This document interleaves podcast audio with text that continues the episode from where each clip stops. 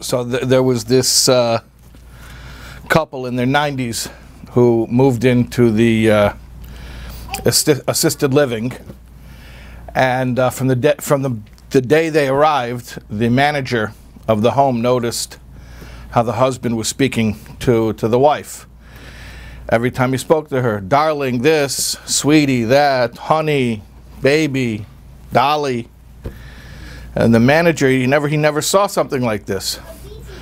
So uh, when the wife was at her uh, physical therapy appointment, the manager went over to the husband and he says, How long have you been married to your wife? He says, uh, We've been together 70 years. He says, Wow.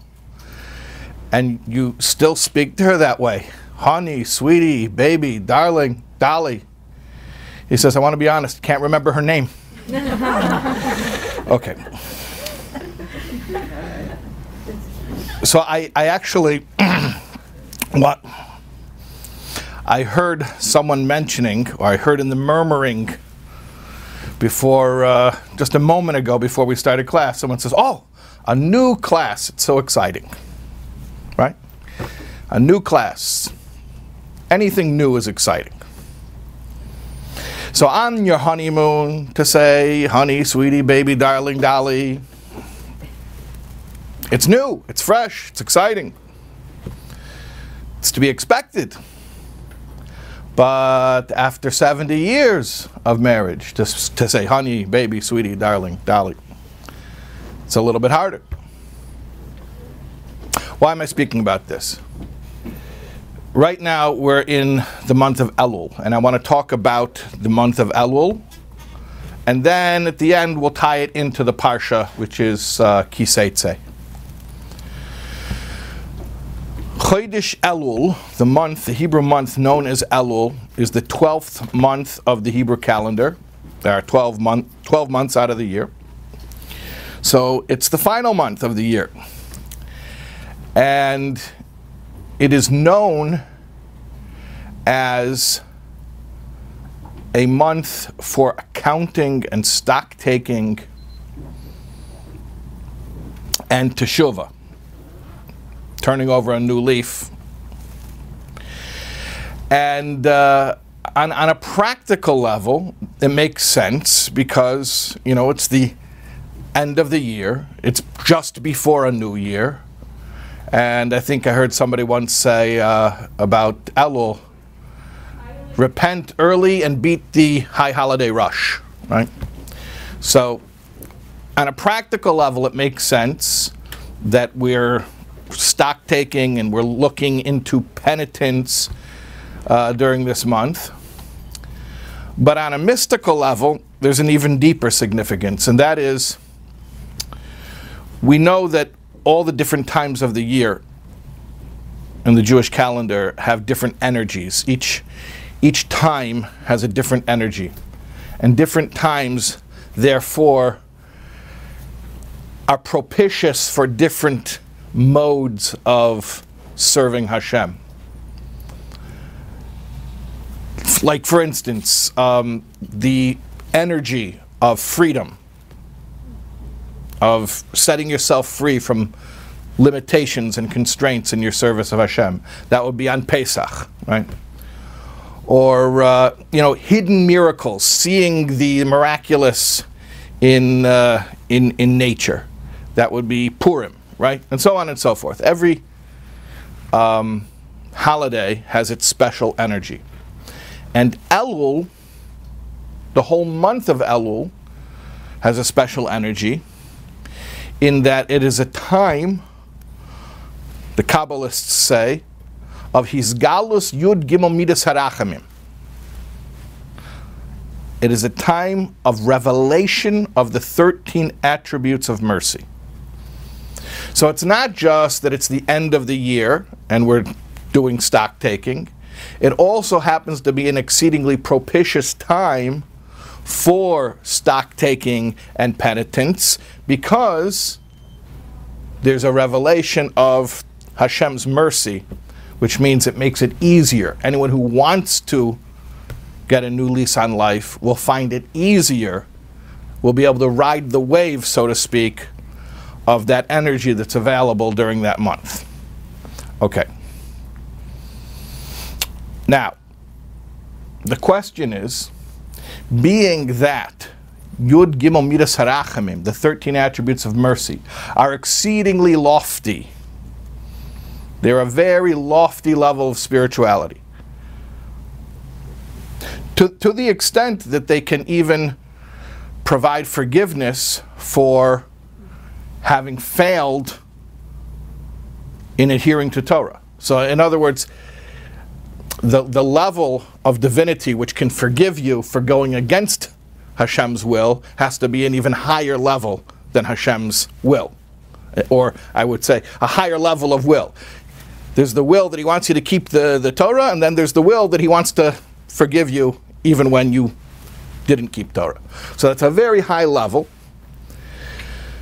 When that happens, when the world has that energy available, you would think, if you knew anything about Jewish time and how Jews mark time, if I were to tell you there's this pocket of time, happens to be a whole month, but there's this pocket of time where this incredibly high, lofty level of divine energy is revealed in the world, based on everything we know about Jewish time and the Jewish calendar.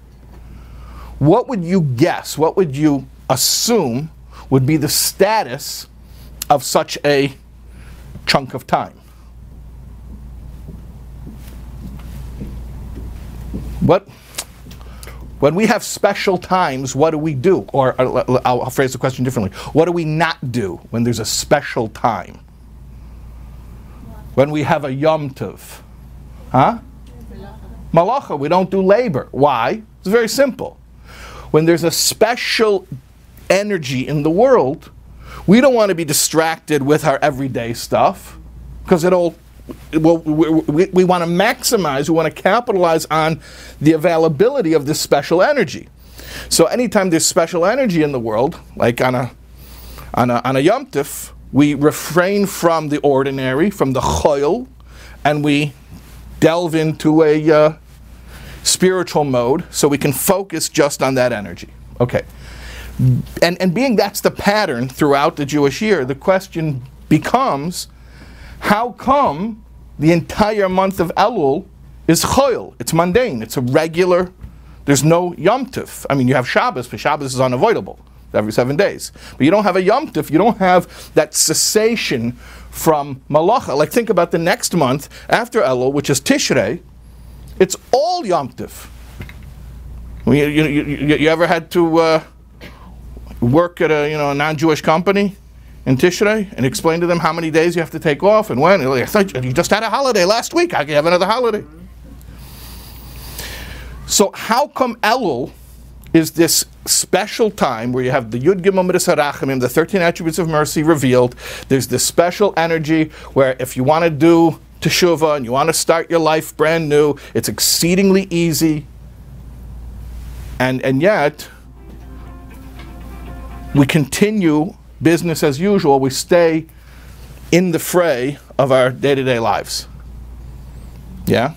Well, Ritab said that the greed, that this energy that exists for us to be able to repent and tap into, that being there is be, therefore we need to have a greater energy of Hashem wanting us to do His will, so we need to be doing. I, yeah, yeah, I hear you. So th- we have to be doing His will, but um, you know, it could be like a Yom Tif where His will is like on Rosh Hashanah. Let's use that as an example. So we have we have a mitzvah of shofar on Rosh Hashanah. So we could be given a mitzvah to do. We could do something for Him, but it could be a holiday type observance. And this, there's no holidays and there's no special mitzvahs and no special observances. But if you want to, I did hint to it already.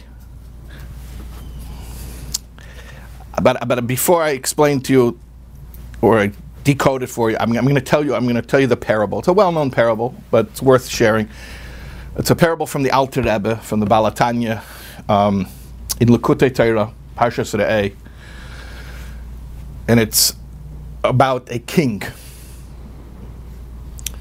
a king who is returning to the capital city, where his palace is located and he's heading through the field.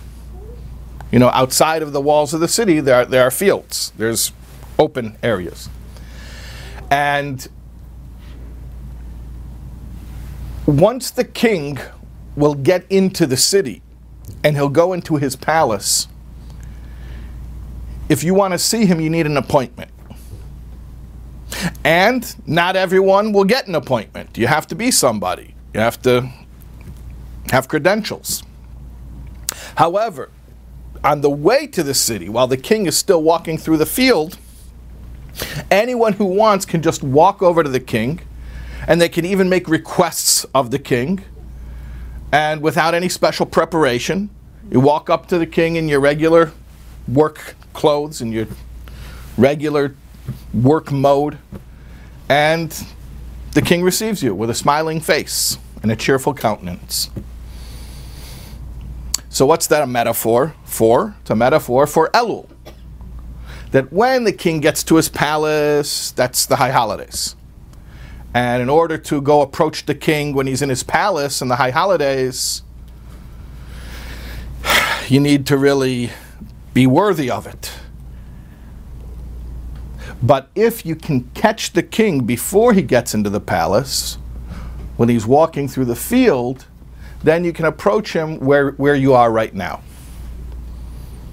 The Alter Rebbe uses this parable to explain the contradiction of the month of Elul. Is Elul an ordinary time or an extraordinary time? By the way, I'm going to give you a tip.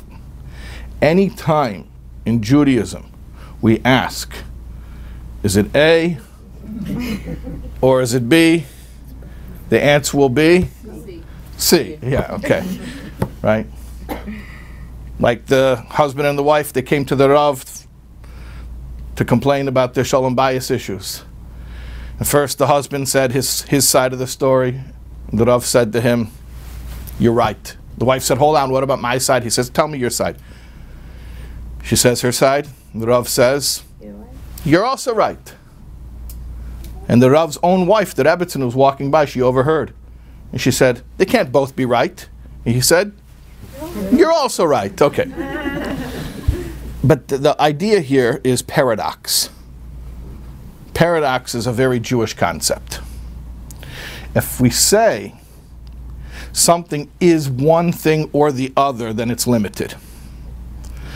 Okay, godliness is infinite, it's unlimited. And that's why often, very often, godliness will express, express itself in our lives as a paradox, as something that cannot be limited as either or. Mm-hmm. So I'll ask the question Is Elul an ordinary time or an extraordinary time? Both. It's both. Yes, yes, it's both.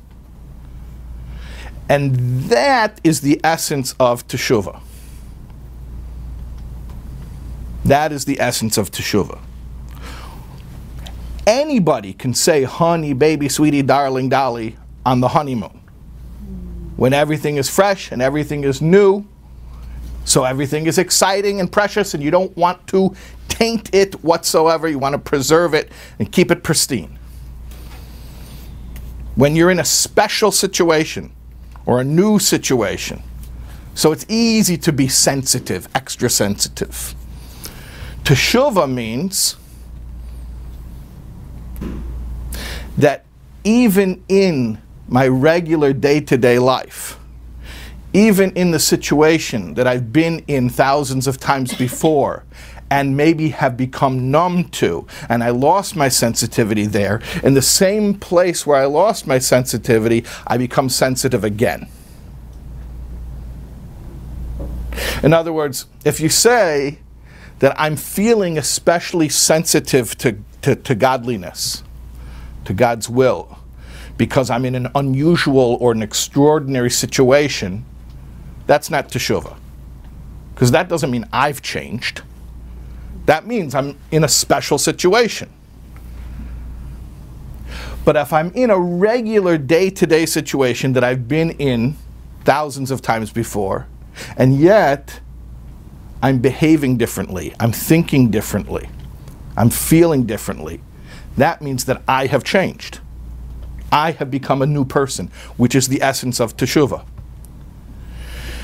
I remember um, Rabbi Dr. Twersky, A.J. Twersky. So he said in the Rambam, in Maimonides, it says that about Teshuvah is a new person. He's a new person. He's not the same person. What does it mean that somebody adequately did teshuvah, that he repented? He's a new person. So, uh, Rabbi Dr. Twersky said he never completely understood that notion until he was sitting in a meeting of Alcoholics Anonymous and he heard a guy who'd been sober for many, many years sharing with the group. And the guy says, The man I was used to drink. The man I was will drink again. Thank God I am not the man that I was. In other words, that person that I used to be, he still does the things that he did. The reason I don't do those things today isn't just because I didn't get around to it, you know, or I'm even being careful not to do it. I'm not the same kind of person. I'm not the I'm not that guy. I changed. That's why I don't do it. I don't do it because I've changed what I, I desire. I've changed what I am attracted to. I've changed what, what, my priorities in life are. I've changed what, what, what matters to me. And consequently, my, my, my behavior is also different. That's the essence of teshuvah. I am a different person today. So I'll tell you a story. There was a chassid in Crown Heights, Reb Zalman Gurary, Alav Hashalom. And he was once going on a business trip. And uh, he headed to JFK. And when he got there, he found out that the plane was canceled. It was an international flight. There were no other flights that day. And uh, they, were, they were rebooking him on the next flight, which was tomorrow. So, uh, I don't know if anyone ever heard of the Tzavah of Rabbi Yehuda HaChassid. But uh, the Tzavah, the will and testament of Rabbi Yehuda HaChassid, has different uh, customs that uh, many people are stringent to keep. One of them is that if you leave the house for a trip, you shouldn't go back to the house unless you've actually gone on your trip. So, Rabbi Gurary was at JFK. The, the, the plane is canceled. He's not going to be able to fly till the next day. So he had a question is he allowed to go back home? Or, if, if necessary, maybe he'll rent a hotel next to the airport, as ridiculous as that would be, instead of going back to Brooklyn, and, and, and then he'll fly out the next day. So he wasn't sure what to do, so he called the Lubavitcher Rebbe's secretariat. and he asked the Rebbe's chief secretary, Rabbi Chodakov, what should he do in this situation? So Rabbi Chodakov told Rabbi Gurary to hold on one moment. And he came back on the line and he gave over the instructions from the Rebbe. He said, You should learn a chapter of Tanya and then go home. Because if you learn a chapter of Tanya, you are no longer the same person you were.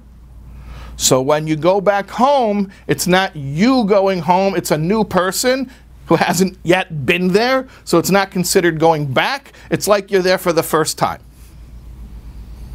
So that's what, he, what Rabbi Gurary did. He went to uh, a, a beis medrash and he sat down. He learned a chapter of Tanya. then he went home, slept for the night, and the following day he set off for his trip. Before he left the house in the morning, he gets a phone call. He answers it, and it's Rabbi Chodakov, the Rebbe's chief secretary.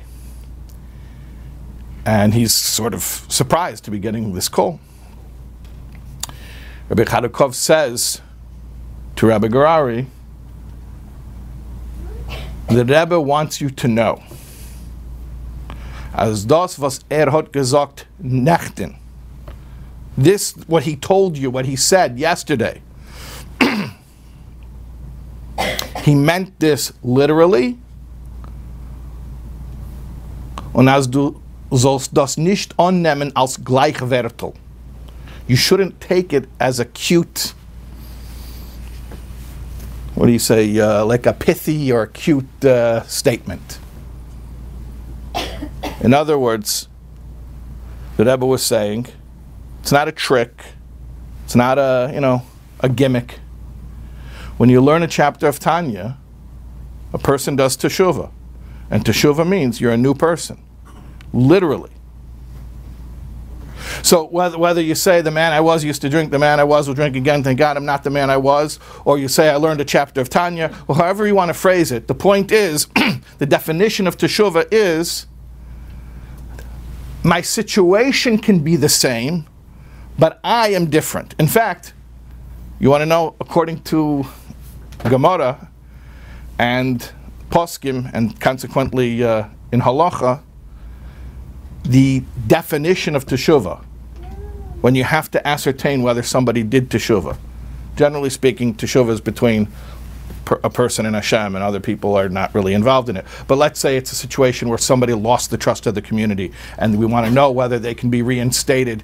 Let's say the classic example is like to be responsible for, for the kashrus of food, and the person had lost the trust of the community by, you know, God forbid. Uh, doing something wrong in that area. So, how do you know the person did teshuvah? So, uh, the sages say when he's in the exact same situation as he was before and he acts differently. So, basically, what are we saying? The paradox of Elul, that Elul is both ordinary and extraordinary, is the essence of teshuvah. The essence of teshuvah is can you say, honey, baby, sweetie, darling, dolly, like you're on your honeymoon, but you're married for 70 years? If you speak like you're on your honeymoon when you're on your honeymoon, anyone can do that.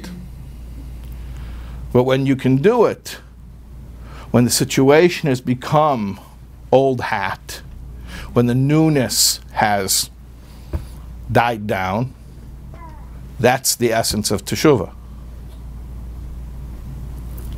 I'll tell you even more.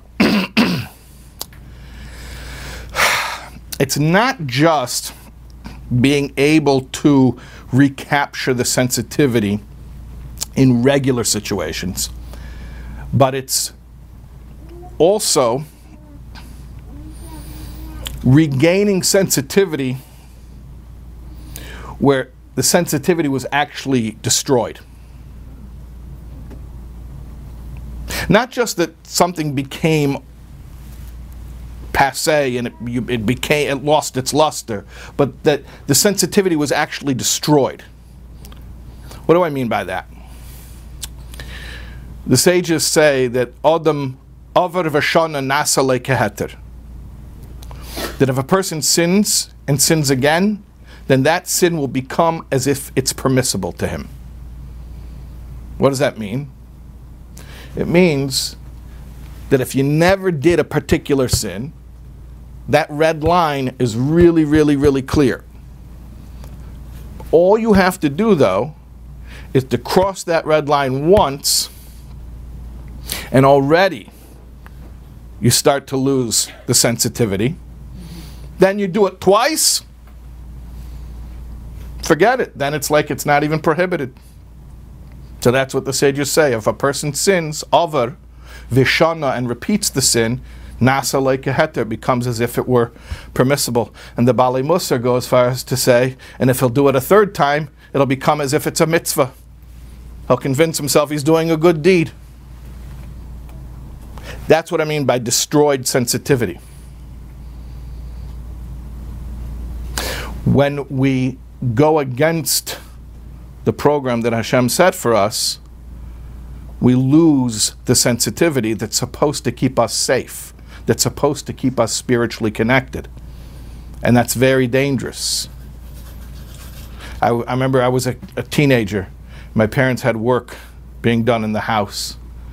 There was this subcontractor, this electrician, and he was uh, in the uh, in the kitchen, standing on a like a step ladder, and he was messing with some wires in the ceiling.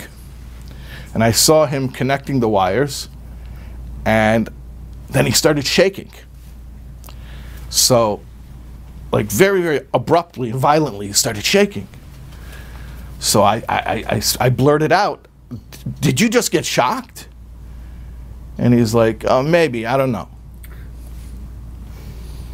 I said, You don't know? He's like, No, I'm not. Yeah, could have, yeah. He just played it off very casually. I said, Doesn't it hurt? he says, Oh, well, yeah, it used to.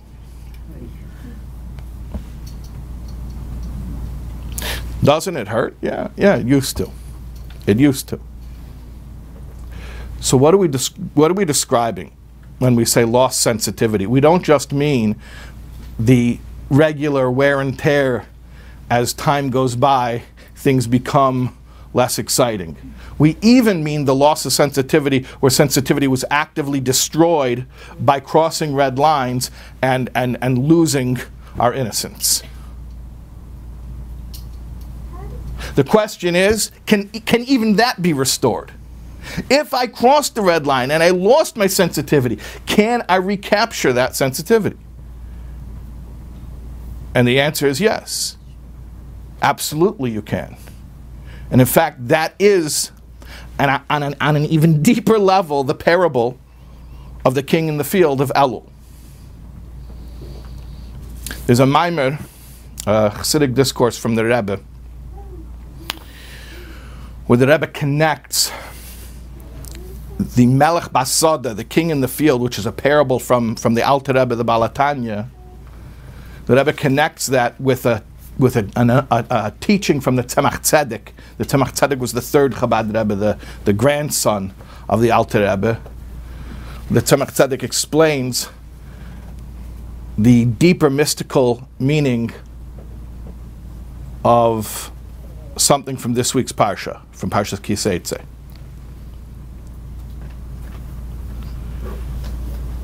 In this week's Parsha, it describes a situation about a betrothed maiden who is attacked. And it describes the setting, and there are legalistic reasons why it describes this setting this way, because it doesn't actually literally mean this setting. It's for the sake of building a, a legal principle. But it sets the attack in a field.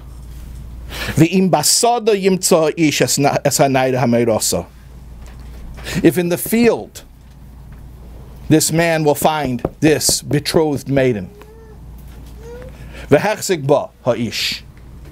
and he grabs hold of her and he violates her. The Tzemach Tzedek explains this story is an internal story that's going on inside each of us. This is actually happening within us. We are the Ish Hasadeh, and we are the Naida Hameirasa, the man of the field and the betrothed maiden. We have two souls. We have the animal soul, which is self seeking, wants pleasure, comfort. This is called the Ish Hasada, the man of the field. Then we have the godly soul, which is precious and pristine. She's the betrothed maiden. And who is she betrothed to? To Hashem. She's Hashem's fiance. The godly soul came to the world for a mission. A mission that she's supposed to do for her, her fiance, for, for Hashem. But what happens? She enters the Sada. The Sada is the field. The field means this, this world. Olam Hazeh, the physical world, which is full of temptations and distractions and confusion.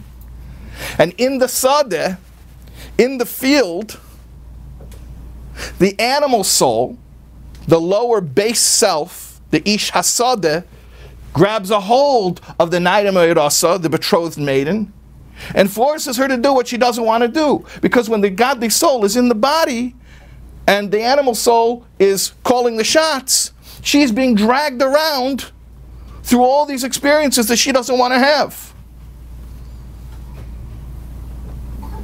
But the verse continues and says, it's not her fault. She's innocent in the matter. She's not to blame. The precious godly soul was not complicit. It wasn't her fault. She was sent to a world where she's plunged into a body. That body is full of, of, of, of passions and, and, and, and, and, and bo- boiling blood. And, and, and the body takes the godly soul to places she doesn't want to go. But in the end, her fiance, her betrothed, the king, Hashem himself, knows that. He knows that she's innocent. And therefore, when he comes to the very field where she was attacked by the Ish Hasadeh, how does the king react? He doesn't say, Oh, look what you've done. Look what trouble you've, you know, you've gotten yourself into. What do we call that in 2019? Victim blaming king doesn't say that. The king says, It's not your fault. You did nothing wrong. You're innocent. I still want to marry you. So the Rebbe comes and connects the Alter Rebbe's teaching with the Tzemach Tzedek's teaching and explains Melech Basade, the king in the field, doesn't just mean that the king accepts us when we're in our everyday workday attire. That's one level. But on, on an even deeper level, the king accepts us, the king still wants us, even when we've been dragged through the mud. We can still become renewed. So, I want to ask you a little astrology here. Anyone here likes astrology? You know, uh, yeah? What sign are you? Leo. Leo? Last month. I'm a Gemini. And, and, I don't believe in astrology because Geminis don't believe in astrology. you get it? It's a deep joke. A Gemini is the twin, so it's a contradiction. So it's a contradiction to say you don't believe in astrology because your astrological sign dictates that you shouldn't believe in astrology. At any rate, what is the sign of Elul? Betula, Virgo. Very good. The maiden. Remember what I mentioned at the very beginning? There are 12 months of the year. What number is Elul? 12. 12. Isn't that counterintuitive? If I told you there was a month called Betula, called Maiden, you would think that's the first month, second month, third month. But by the time you get to the 12th month, come on. You know, think about how holy we are during the high holidays. And after a few weeks, a few months, I mean, some people make it, uh, you know, half a year, but by the time you get to the end of the year, come on. You think you're so fresh, you think you're so innocent. But that's precisely the message of Elul. That's precisely the message. That you can always renew yourself you can always make everything as precious and pure as it was the very first time, no matter what you've been through.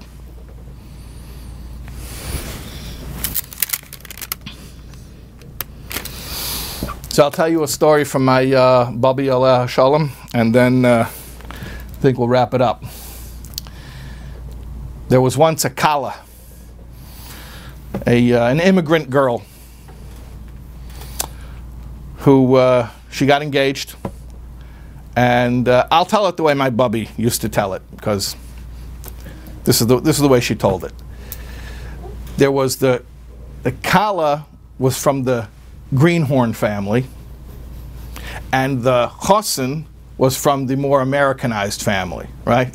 the, fam- the family had, you know, the one, the real Americans, the ones who came like in, you know, the 1890s, and then you have the ones who came like World War One. That was the way my, my bubby used to tell the. I mean, I think it was semi-autobiographical to tell you the truth. At any rate, so she got engaged, and the Kala's parents invited over the prospective in-laws, the Machatonim, to come over and have dinner. And this poor immigrant girl, they didn't have a lot of money, but they wanted to impress her future uh, in-laws. So they, they made a turkey. What else, you know? a- they wanted to show how American they were, right? So they made a turkey. They baked this turkey. You know, to bake a turkey is a whole day production. takes hours and hours. And they baked the turkey. And the crowning moment of the dinner was going to be that the Kala was going to walk in on this with the turkey on the silver platter and place it down at the head of the table with her groom to be watching all proud. And she walks in and she's holding the silver platter with the turkey and she trips. And the silver platter goes flying and the turkey topples to the floor.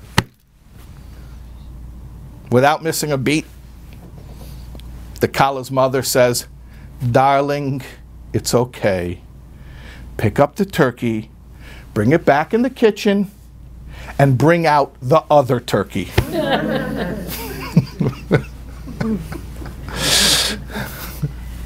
bring out the other turkey. So that's that's the uh, the lesson of Elul is that no matter what happened, no matter what the disaster was, if you want to ride the wave of the special energy of this month, you can have a whole brand new turkey. You, know, you can have a whole brand new you. You can become a new person. Or like I heard somebody once say, that you can start your day over anytime you like. And uh, if you're having a bad day, you can start it over anytime you like. And I, and and and Elul is you could start your year over. You could even start your life over anytime you want. You can be brand new, fresh, pristine. Anytime you want, especially especially now, when the uh, the time is ripe. Okay. Thanks for coming to this brand new, fresh, exciting new class. We'll see if people stick it out. You know.